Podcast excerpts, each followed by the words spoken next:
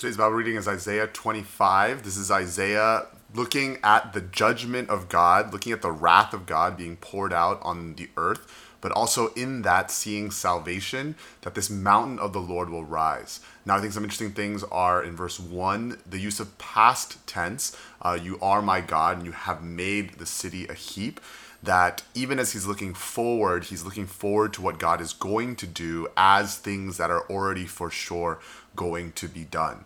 And the result of all of this, of course, is verse 3 that people will glorify you. You know, why does God judge? He judges to provide. God destroys in order to provide, in order to bless. And to understand that, I think, is what Isaiah is seeing here uh, that he is a stronghold uh, in refuge. Now, on this mountain, again, we're talking about food, verse 6, that for all the peoples, a feast of rich food, a feast of well aged wine, a rich food full of marrow, which is delicious, of age wise, well refined. That he is looking at the eventual goal of God.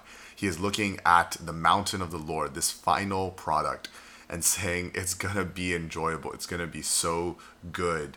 And he will swallow up on this mountain the covering that is cast over all people, that death will be gone. And the Lord God will wipe away every tear uh, from all their faces. And this is a foreshadowing, as John will see in Revelation 21, that every tear will be wiped away from their eyes. Uh, and it will be said that uh, he might save us. This is the Lord, we have waited for him you know, ultimately, why do we wait on God? Why do we seek God? Because we understand that everything else is going to pass away and that ultimately his mountain, his holy city, the new Jerusalem, it's going to be amazing.